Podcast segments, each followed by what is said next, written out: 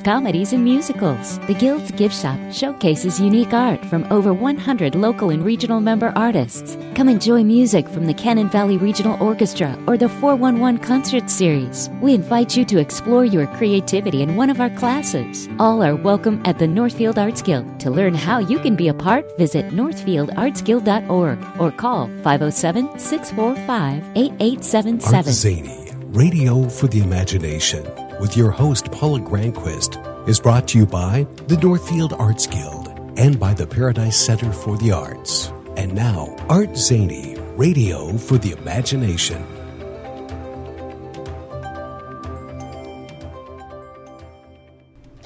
Good morning. This is Paula Granquist, and you're tuned in to ArtZany Radio for the Imagination. Thank you so much for tuning in and tuning your imagination with us as we explore all things art and stories. And today I'm going to start off talking about how has your place in the world shaped you? Can you define your place? And by place, I mean all of the places in which you, you exist. So not just the land, the culture, the history, but also your gender, your age, your passions and your work, your possessions, your race, your connections, your circle, your family, your home, your history, and so much more. There's so many different ways we occupy a place in the world. And I, I wonder, are you comfortable with that place? Or are you aching to move to a new place?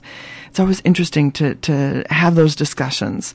And I don't, for some reason, that, that idea of place has really pulled on my heartstrings lately.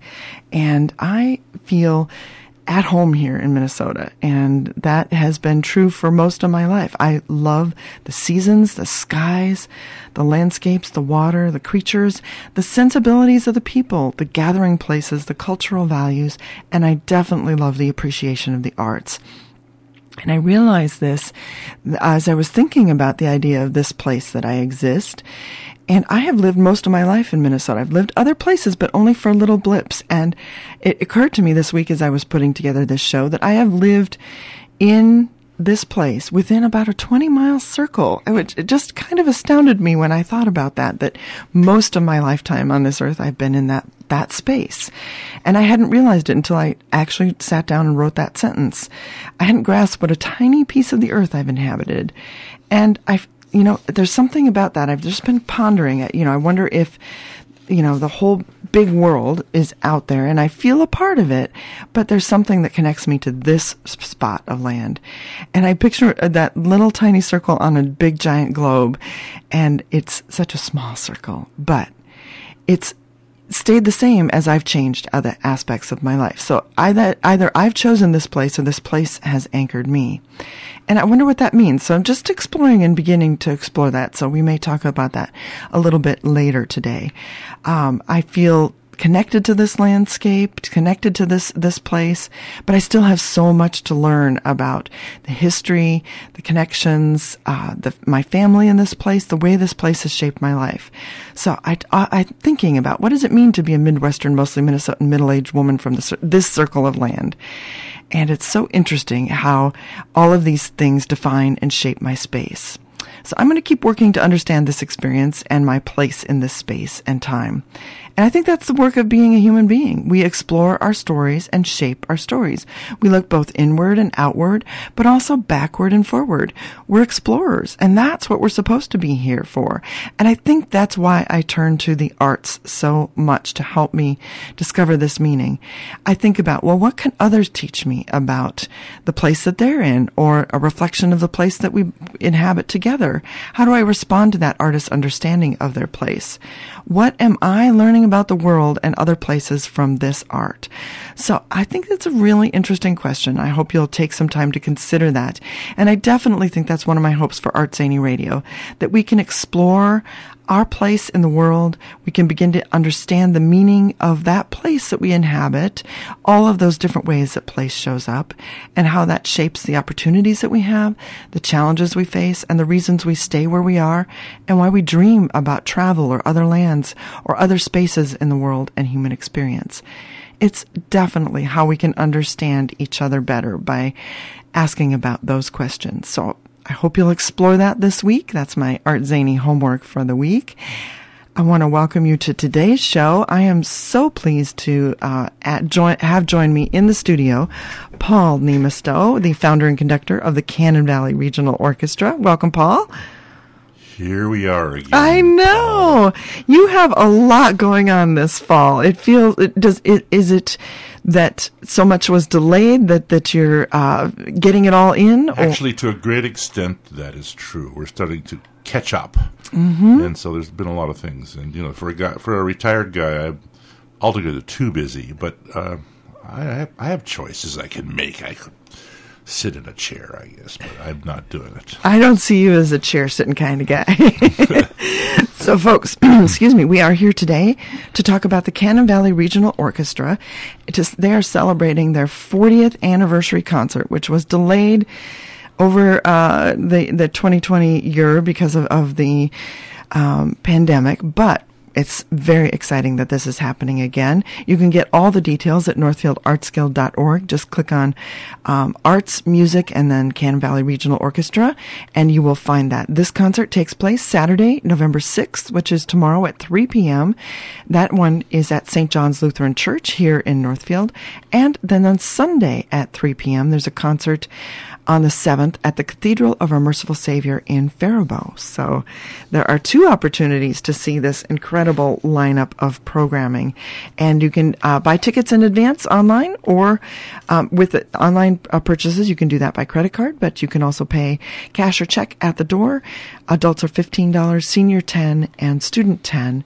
But please keep in mind that no one will be turned away for a lack of funds. You got that right. Mm-hmm. We want to make we, sure everyone. We want, we want open ears and, and from wherever they will come. Exactly. So that's going to be um, an important uh, piece to the puzzle. Uh, but of course, all of those tickets help support the program and the all the things that you need to put on a show. Exactly. So if you can, it, the ticket prices, if you can give a little more, that would be great. You're you're not limited. One of the little one of the little benefits of this particular concert, we printed some. Uh, 30th anniversary um, stickers uh, that you can put on your, uh, you know, on your briefcase or on your instrument case or on the back of your car or on your forehead or whatever you want. and we're going to be giving those away uh, with the, with the with the program. And that was the 30th or the 40th? 40th. I'm you sorry. said 30th, yeah. and so I was thinking, no, oh, you I'm, saved uh, those. my mind is, is, is in too many different places, as I mentioned, for this fall. It's the 40th. It's 40th, and yeah. so, which is a really big deal. And so it really is. Uh, for I mean, just think, of you know, 40 years ago, um, you know, probably it was just you know, trying to think where, where's our next concert. You weren't thinking, wow, we're going to keep this going forever. Where's our Where's our next rehearsal? where's our next second oboe player? It's all uh, in the history, all these questions. Yeah, and so for folks that that um, don't know you, maybe you want to tell us a little bit about your place in this uh, Northfield. Yeah, well, going back to your conversation at the your monologue at the beginning of this uh, this broadcast. Um, this is this is a comfortable place for me, uh, in part because it's not that far away from my own personal children's childhood roots. I I grew up um, in the Upper Peninsula of Michigan, I grew up up, up in the Finnish ghetto up there, uh, you know, in the pine trees. I have to ask which town. Oh, the town is Pelkie. Pelkie, okay. But you wouldn't necessarily see that on the map very easily. It's near Houghton. Houghton, sure. Yeah. I have relatives in Calumet, so well, that's not too far away. no. Right. So you know about the Finns up there. I do. That's that's that's my husband's side of the family. Any, anyway, um, so coming here after all the all the education and stuff that went on and some early career experiences was not a big leap for me. I feel that there's enough, there were enough tentative sort of connections with my childhood from the Scandinavian um, uh, atmosphere of this place, and the and the weather, of course, is uh, not too that too much different. So, yeah, this this was had been my place then since 1978. We came here with a little infant girl named Anna, and uh, we. Um, we settled in, and there's been just so many things about this place that both um, attracted me and also made me able to do some of the some of the dreams of my life. Just the circumstances were really um, quite unprecedented, really, from the standpoint of what other possibilities are for me. This was this was great. This is perfect. And yeah, you, you haven't left, right? You came No, and you and, uh, anchored here. Yeah, and routine is routine is part of there's there's stuff you can do in town, and you know us old guys we don't like to shake up the boat too much. We like to be able to have that that cup of coffee in the morning and be able to. I I go over to. 50 North and exercise within the pool there, and I like the, those routines are part of my daily life. As a matter of fact, I'm missing the pool right now to be here with you, Well, but I'll just postpone it for later. I hope you can make that up Yeah, because right. that's an important thing. I know well, that you know, well, I say routines, you know. So yeah, those are those are my sort of my family roots. That's what's going on. I now have a son living in Northfield, one of my three children, who uh, he and his wife just had a baby a couple months ago. So um, so, Grandpa. yeah, Eleanor and I have got uh, lots lots of new stuff to think about uh, all over again. Yeah. because we've got uh, four more grandchildren elsewhere, but this is the one that's the right under our nose, and uh, the poor dears they're going to have to put up with us. Well, yeah. So that that's one. You know, your family, as you mentioned, and then there's your musical place in this this community. Yeah, it's it's uh, it's been it's been great. I um, I like to in, dream of things, initiate things, and have them go well, of course, rather than fail. And we've had quite a run of nice things happen to us here. It's been great.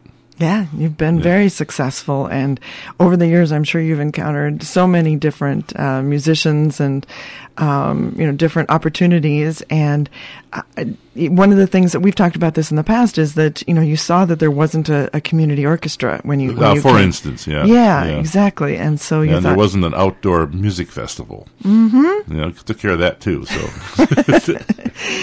And that, well, and I think that's that says something um, not only about this place, but about you being able to to you know uh, manifest that and yeah, you see where the where the bricks are missing, and you put them in place right, on the wall. And so this is a really, really big deal that this is the 40th anniversary. And so tell us about uh, being able to celebrate this finally. Well, And- we we thought about a couple of different things that we wanted to do, um, and uh, of course, a lot of those dreams have been adapted over the last two years of waiting for a chance to do them. But basically, a couple of things are solid there. Um, uh, Francesca um, uh, Anderegg is, uh, is in town here, and uh, she's a great fiddler. And uh, sh we had, sh we've been talking for years about trying to collaborate, have her come in and uh, and play with the orchestra. We're just trying to find the right time, and I think now um, this is about as early as we could possibly get it get it taken care of, both in terms of the COVID and also about their family experience, which I'll explain a little more later.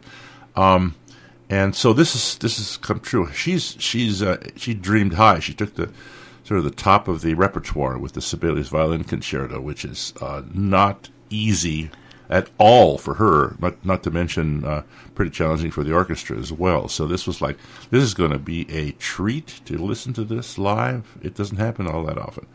Um, unless you go up to the cities, of course, and of course Osmo will probably program that once a year. Um, and uh, so that's that's what that's about. Um, Reinaldo wrote us a, another piece a few years ago when we were doing a concert featuring Latino music, I do remember that concert. And, and he uh, he wrote a trumpet concerto for Manny Laureano from the uh, Minnesota Orchestra, who came down and premiered it here.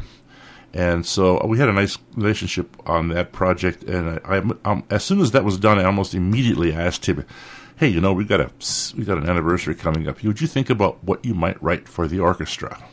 Know, I said, you know, sky's the limit. Any kind of combination that you want, give me as long as you give me some reasonable time to try to amass the forces for it. Um, and he wrote this Minnesota Suite, which is totally environmental in its theme. It's all about nature and about uh, about natural history, and uh, it's about birds and the Lake Superior and all kinds of uh, and all those nuances are in the music. Uh, we had a rehearsal last night, and he explained a little bit about about some of the idioms that are in there and what they mean when he wrote them. Um, it's really great. So yeah, I'm very excited to see. I mean, all I know is is that it's called the Minnesota Suite. So Right. it's uh, very exciting, It's- and we are. I mean, imagine a town that can pull on those resources, right? Yeah, I was trying. He had a subtitle. I forget exactly what it was, but it's something to the effect of "Land of Sky Blue Waters." Of course, that reminds us of a Pabst beer commercial, but that's sort of what he has in mind.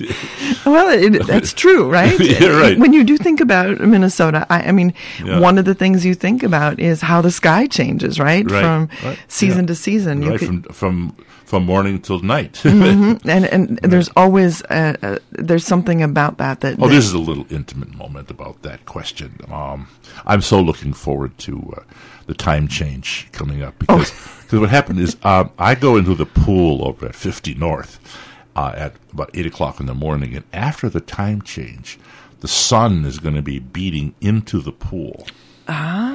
And so I bring my sunglasses, and for. For 45 minutes or so, I am in Trinidad. Oh, of course you are, right? and, and and people should know that that the, the that's this weekend. So if they're thinking about the Sunday concert, they need to make sure their clocks all get Right, I suppose that would be worth mentioning uh, in passing too. Yes, just to although Hopefully no, by- nobody's nobody's going to get up at noon. I don't think. Hopefully by three o'clock they'll have, Yeah, right. or two o'clock when they need to be heading so, out. So anyway, that's that's absolutely true about the, how the environment and the sun affect our lives here in Minnesota and my life every day. So that's going to be one of the features, and then um, there's a couple other pieces that the the orchestra is doing, and Oh yeah, well, the, well, the, the violin concerto, and then the uh, the Land of Sky Blue Waters, uh, and uh, then we're going to open with uh, with Bernstein's Overture to Candide, and it's just a really rousing, optimistic, brilliant uh, short overture that I like to program every once in a while, and it seemed to fit the theme of this program of this programming in a way it picks up on some of the um, some of the influences of those composers actually, and or, or they pick up on.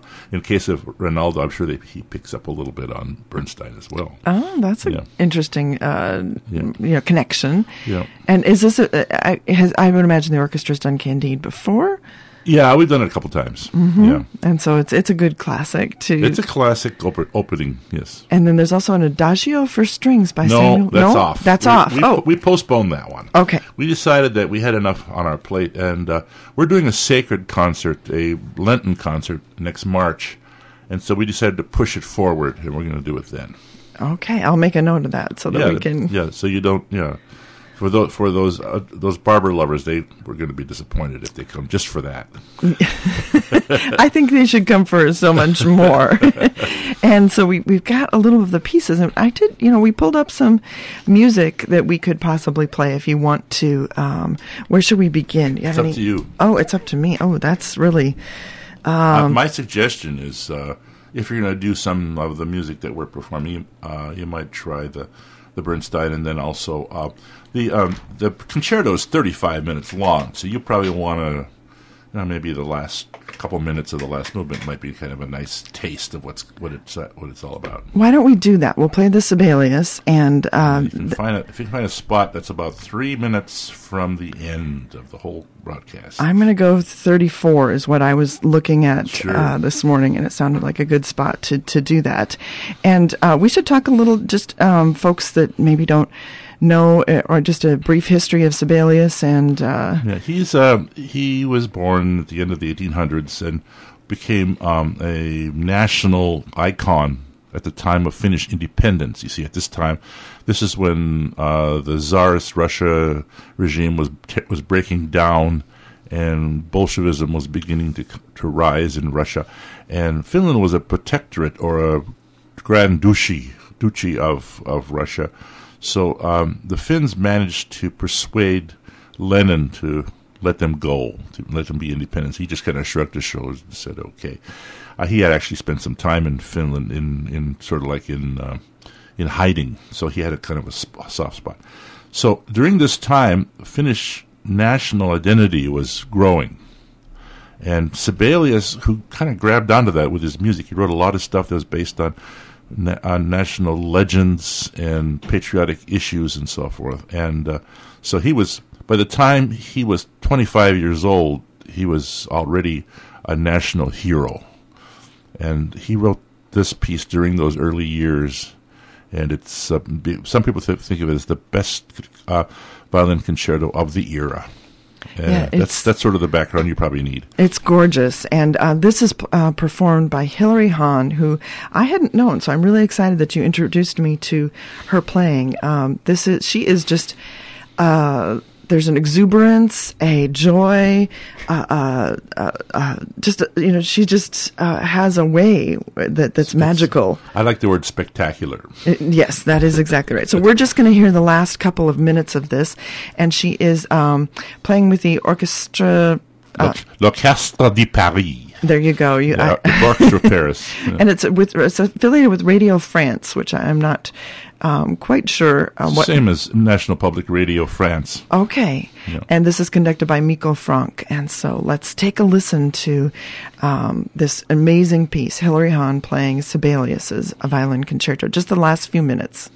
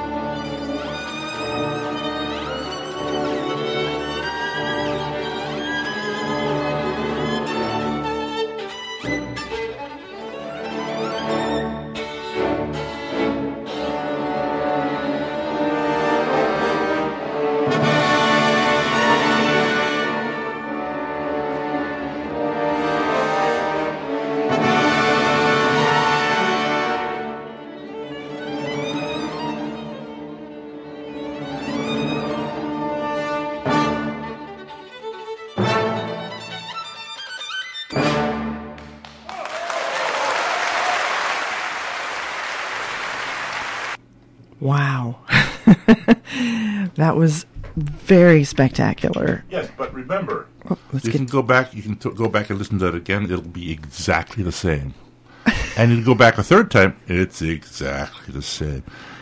Live music is best because what's going to happen is that Francesca is going to communicate with the audience, and the experience is totally different mm-hmm. and much better. Well, and I think it's interesting too. The relationship between the conductor and the soloist and the orchestra is something that you get to observe. In, It's true. in person. It's true, and that it- it- you know, I'd be It's cu- a, it's it's tightrope walking a little bit, you know. yeah, I'd be curious because uh, you know each performance is. You know, like you said, it's live, right? So there's a live energy that happens, and there's Yes, yeah. a feeling in the room. There's, Right. you know, whatever, you know, people are bringing to the table, Right. and the audience included. Right. And so, uh, how do you tell me about working with that and, and you know having someone perform such a uh, exquisite piece of you know and Well, and we- your how you work that out? Well, the first thing is uh, uh, Francesca gets the lead. She gets to determine the um, the tempos and the and the nuances and stuff. And then my job is to somehow communicate in the millisecond what is uh, happening with her uh, to the orchestra, who can hear her somewhat, but uh, it's not possible to hear everything that she's doing because they're too far away. And also the the challenge of keeping everybody together so that there's uh, not different people interpreting what they're seeing or hearing differently, but we actually are together. So that's that's the tough thing, and uh, we spend our time in the rehearsals, and it's been wonderful with these rehearsals with with Francesca, uh, dealing with transitions from one tempo or style to another, because you have to kind of move to a new mood or a new tempo or a new dynamic or something like that. And those are the hardest things, and they have to be repeated a few times to get used to it. So that's the nature of that. What that's all about. Mm-hmm. Yeah, and it um, you, you, know there's there's a lot to manage in, in those moments, and so it's important to have those rehearsals so that you can sort of anticipate some of those. Yeah, well, it, it's, uh, it's, redundant. Uh, I mean, in the sense that you can't imagine doing this piece without uh, enough rehearsal. We don't we really don't have enough time for the rehearsals that we should. We, we should practice for half a year, I suppose, but we just don't have that luxury. Mm-hmm. Although the music was distributed in the folders available to the players two years ago. Ah, so they may have been doing their parts. Oh, I think they have. Yes, and uh, and I think even I think that even um, uh, Reinaldo's piece was done by that in in uh, 2000 on what was it, the 19 or something like that. So we had the folders out. And then we and the concert never took place. Mm, yeah. So, but that that's good then because these are these are challenging pieces, right? They are, and with especially with something like the you know the Minnesota Suite, they are not able to hear recording or or no, look I, at a concert. he does. Uh, uh, Reinaldo did digital versions of them, so you can listen to the basic idea with a artificial electronic instruments. Oh, sure. Uh, uh, it's but it's really you know the problem with it, of course, is that it's very uh, kind of static and not has doesn't really have any emotional life. You can't do that. So, but it helped in a sense, and we also had him at the rehearsal last night uh, for the first time, and uh, and he had some really nice suggestions. That's where I'm picking up some of the some of the things that I wasn't sure about about the atmospheric, environmental, animal. Um, re- representations that are in the in the music. Right. Folks, you're listening to ArtZany, Radio for the Imagination. This is Paula Granquist. I'm here with Paul Stone. We're talking about the CVRO, the Cannon Valley Regional Orchestra 40th anniversary concert, which is finally happening, and it is happening this weekend. So you need to put that on your calendars. The first concert is on Saturday at 3 p.m. at the St. John's Lutheran Church, and that is on 3rd Street West in Northfield. And then on Sunday, the 7th, they're at the Cathedral of our Merciful Savior again at 3 p.m. at and that's located at 515 Second Avenue Northwest in Faribault, and both both real easy to find. And uh, yeah, this this concert, by the way, is um, is comparatively short. It's going to be about an hour. Uh, not, I don't think it'll be any more than an hour, and we're doing it without intermission, so mm. we're going to go right from one piece to the next.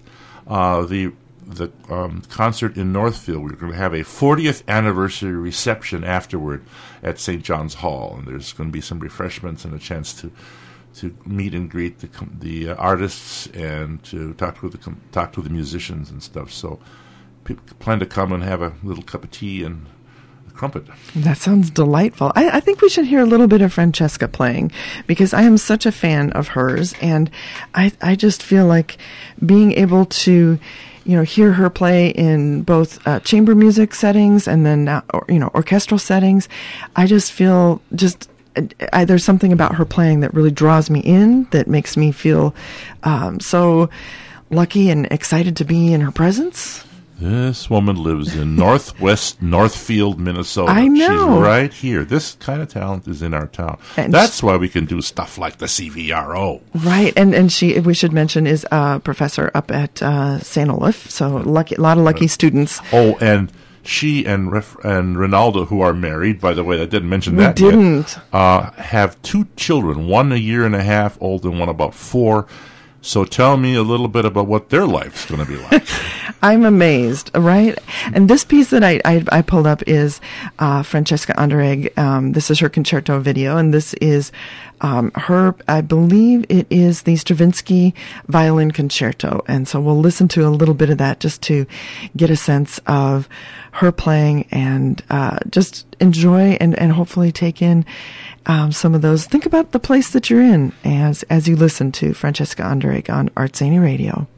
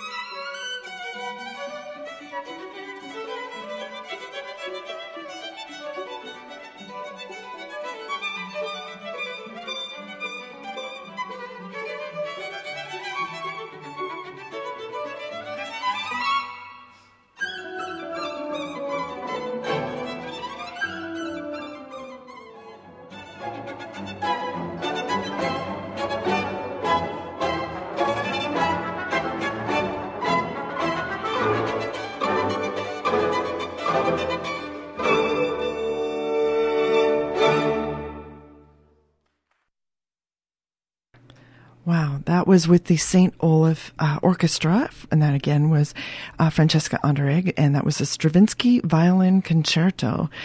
Just amazing uh, to think, you know, she's uh, just there's something that that pulls you into her playing. Oh yeah, well she's first class. Mm-hmm, exactly, and so uh, I'm, I'm thinking, uh, is there uh, the, both of those were concertos? No, they were not. Um, one is the um, I think they're both both concertos. Yeah, both violin concertos, and so um, anything you can think of to contrast or or com- uh, similarities between hmm, the Sibelius the and the Stravinsky. Would, contrast is obvious. Um, uh, the uh, some people call Stravinsky um, neoclassic, but that's hardly hardly enough to describe his work. His his palette is so huge the number of different kinds of things he did in his and his style changed so much over his life that it's hard to classify him except that he was a genius and that he had a huge influence on on composition throughout the entire 20th century. Um, the fact that they're both concertos, the, back, the fact that both Stravinsky and Sibelius were almost the same age, or, or, wrote during the same era, uh, Stravinsky actually being slightly younger uh, those are the. It's the only comparison I can make.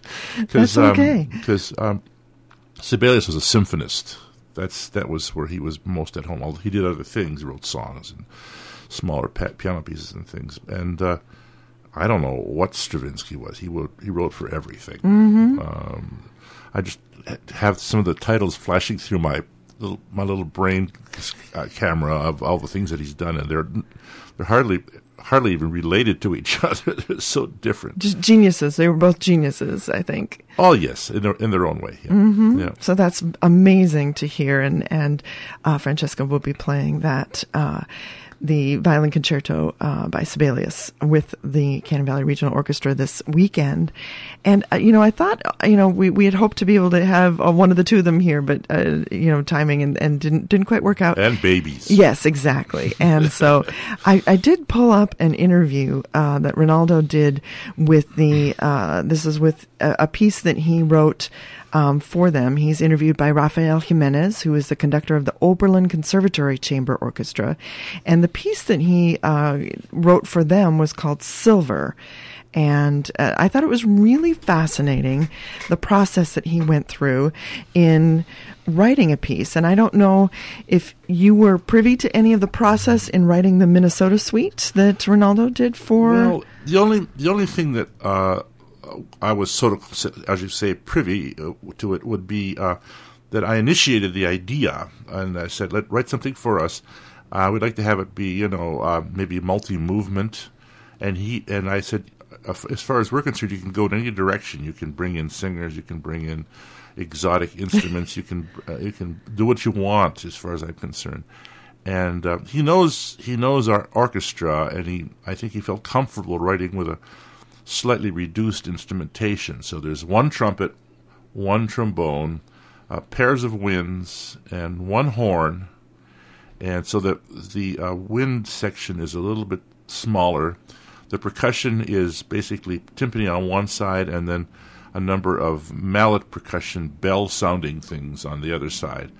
And so he tried to keep it simple. The piano plays a dominant role in the score. Mm. Uh, it's uh, it's in, in that way he's a little bit like Stravinsky because Stravinsky wrote a lot of pieces with the piano as a in, as an orchestral instrument. It's kind of a Russian habit, I think. Um, and so we talked about that, and then I didn't really hear from him for a while, and then he came up with this uh, "Land of Sky Blue Waters." you're going to call it that, well, it's it, it, it, I forget the exact title. It's got uh, it's something about the the sky blue, um, or anyway. Um, well, and this is not the conversation about that piece, but this no, is but that's, um, that's the process that that we that how I contributed to it, and then it was entirely his Right. And so this was fascinating to think of.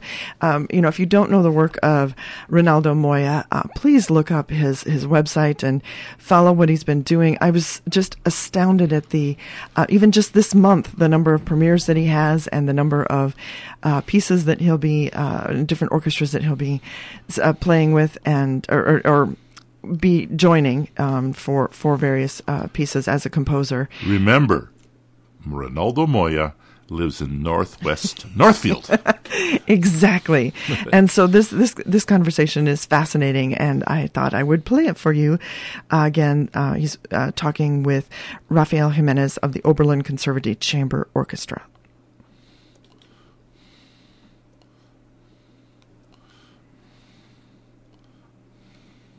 Hello. We are here today with composer Reinaldo Moya, the composer of Silver, the piece that we are actually premiering today. Reinaldo, welcome virtually to Oberlin. Oh, thank you so much. It's a pleasure to be here with you all.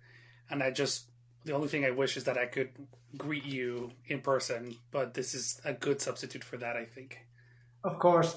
Reinaldo, tell us about Silver.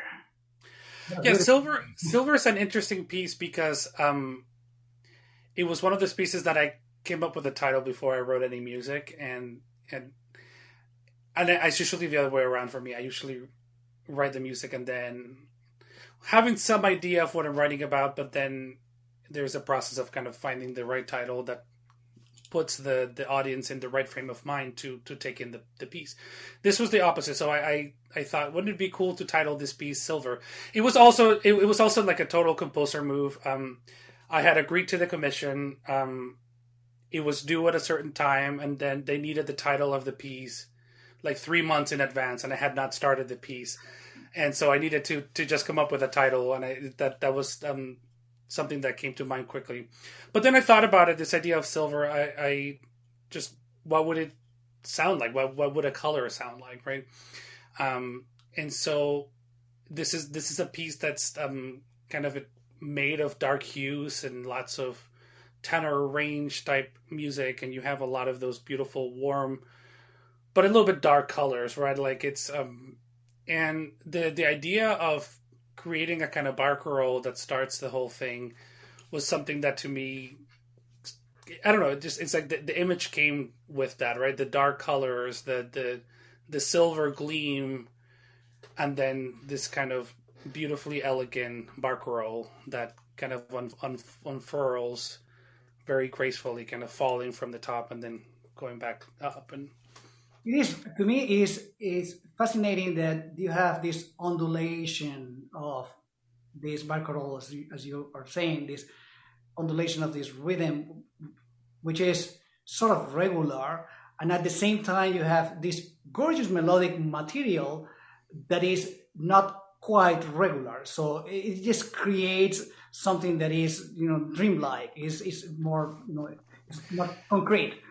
Absolutely. I mean, and it the it is regular, but just not in the way you expect it. So the um, so you have an alternation of of note values of like four and three. So we're so used to everything being in groups of four, and so it, it's um, it sounds regular, but there's like a little clip at the end, and so it it starts to fit less and less well with the the uh, overall texture underneath it, and I think that that creates a fascinating effect and that was something that i wanted to explore in this piece. It feels that you're not it feels that you're not grounded always that you're sort of floating which yeah. is uh, is a beautiful effect. And then at some point uh, things get a lot more vertical and you include even a percussion instrument uh, there you include the djembe there which is an, an unusual decision by the way uh, is, is, there any particular reason for, for, for that um, no. I wish I, I, I wish I, I, could tell you that that I had a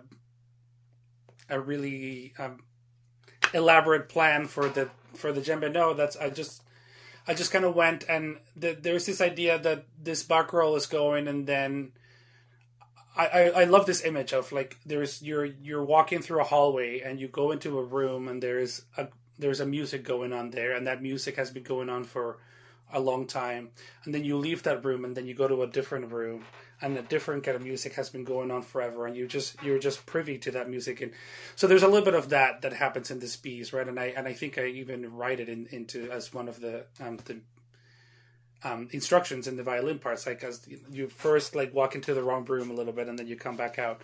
Um, so I wanted to, I guess, explore the different ways in which you could play with those textures and play with um, that kind of rhythmic interplay that we were talking about in the beginning, right? So that where you have something that's regular and something that is irregular. Um, so at, at, in the middle section, you have things that the attacks are more regular, but the, the attacks are not quite fitting with the time signature, and so you have things that are kind of off kilter in that way now, um, which is pretty fun. And then the the climax of the piece kind of brings everything together. It brings the the music from from the middle section that's more animated and more percussive together with the barcarolle and the and the, the falling melody from the beginning. So it's just kind of coming together of all of the, the constituent parts that have come before you know something that uh, to me every time I hear people saying, "Oh, you know, it's, it's I'm looking for for I'm trying to recall a melody from a piece." So very often you hear people uh, judging a piece by the amount of things that that sticking to their heads, and um, it was interesting to hear the students in view of the rehearsals leaving leaving the rehearsal just humming the, the, the melodies or one of the melodies from this piece, which is very catchy. And I, I found that very interesting because several of them in different moments just walked by uh, by and they were you know humming humming the melody, which I hope the audience uh, will uh, do the same after listening to your beautiful silver. Reinaldo, thank you for for your wonderful music, and it has been great for us to uh, enjoy the process. And thank you for visiting us virtually. Thank you. It's a pleasure for me and enjoy the performance. I can't wait to hear it. Thank you.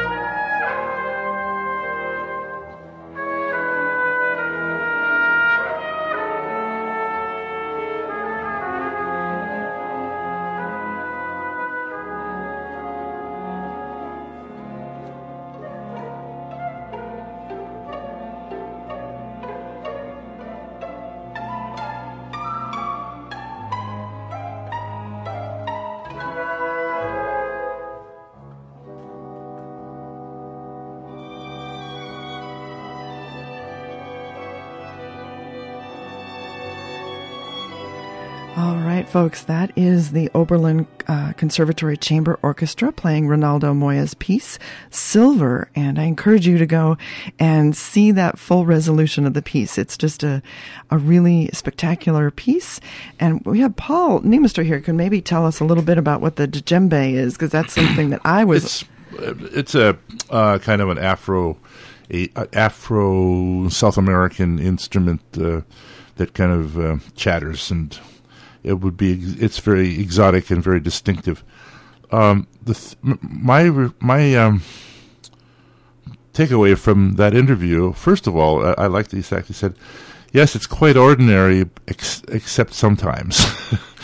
right. that's that's exactly what uh, he said. A lot of piece, things about the silver piece that relate directly to what his new his new piece for us. So in terms of having um, melodies that are not not they're, they're quotable, but they're also a little bit not quite uh, not quite uh, uh, balanced in the way you would normally expect, like a folk melody or something like that. They're a little bit they're a little bit funky, and also um, where he has accents in the music that are that don't fit the meter, where the meter might feel like it's in three, but he's got the accents in a different place, and also um, different different uh, metric subdivisions of the bar happening at the same time in different instruments. Those are all those are all devices that he uses um, with with our with our piece as well. So there's a lot. There's, I mean, he obviously has some idioms. Speaking of uh, influences from Stravinsky, I don't know so much about our piece, but the one I was just hearing, the Silvers, definitely got the stamp of him having spent time listening to Igor Stravinsky. There's no question about that. That's exciting to hear, and I, I thought it was really fascinating too that that uh, he, you know he well, this was unusual because he came up with the, the name first, but then he asked the good question. So, what would a color sound like? And yeah.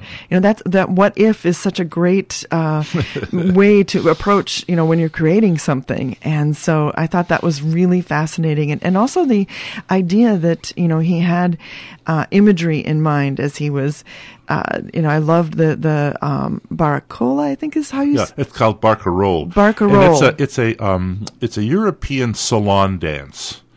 Uh, there's different composers that have written them. There, and uh, barcarola in South America is a very is a very uh, common folk dance, and so I think he's picking up on that so it's part of his own heritage. And, okay, and I was thinking it was a boat singer. I was imagining a. Oh yeah, that, I mean, um, oh yeah, well, there's it sounds like that a little. Bit. It does. Bit. Yeah. Okay, yeah. but but that's interesting to to you know imagine that that he had an image in mind and that um, you know he was talking about that hallway where you'd go in and peek and there's this music and there's that music and, he, and you know at the same time he's balancing textures and rhythms.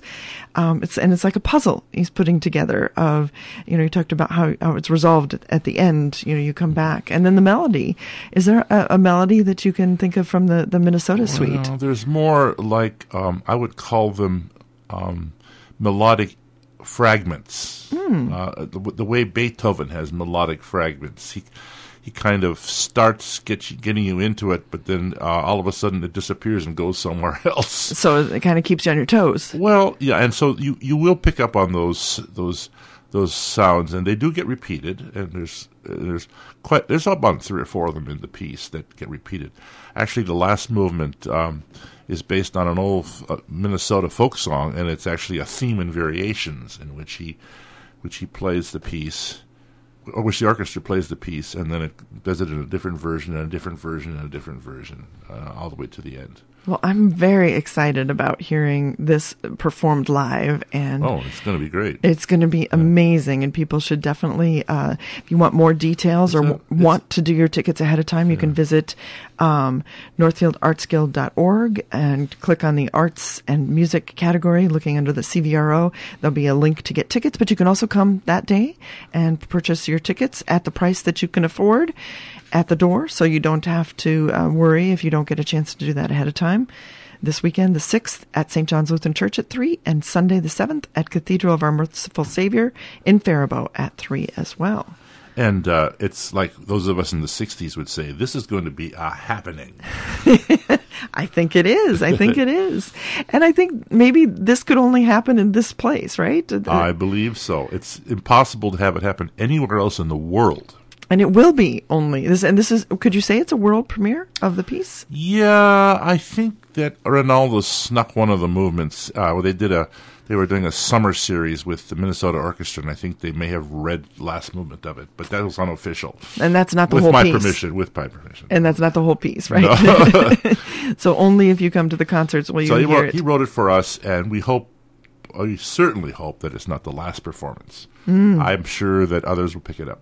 Yeah, it, and that is something, um, and it's interesting to think about. You know, he his his um, sense of Minnesota as a place that yes, because exactly. he, this is definitely Minnesota as his place for this piece. Which is going to be astounding. So thank you, Paul, for coming and sharing this story with us on ArtZany Radio. My pleasure. It uh, we might see you again soon. I'm afraid so. which is going to be great because there's a lot going on, and it's just so thrilling to have live music back and live performances, and so we are celebrating that. Tell me about it. exactly, folks. This is ArtZany Radio for the Imagination, and I'm so thrilled you spent some time with us. Think about your place in the world and how, what are you missing? So how can you create that? That's what our job is, is to think about how to shape the world that we're in and uh, make everything a better place. So I hope you take some time to do that. This is Paula Granquist reminding you, don't forget to add some ArtZany to your life. And in the meantime, until next time, enjoy your imagination. You've been listening to ArtZany, Radio for the Imagination, with your host, Paula Granquist. ArtZany is brought to you each week by the Northfield Arts Guild and by the Paradise Center for the Arts in Faribault.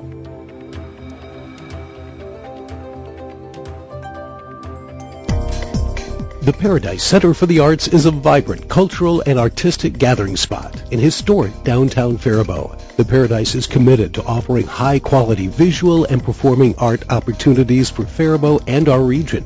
Regular events spotlight some of the best artists and musicians in our area and throughout Minnesota and the Midwest. Our beautifully restored facility includes art galleries, classrooms, clay and textile labs, a gift shop, and rehearsal spaces, in addition to a 300-seat auditorium. Visit ParadiseCenterForTheArts.org for a full schedule of events or call our box office at 507-334-7372.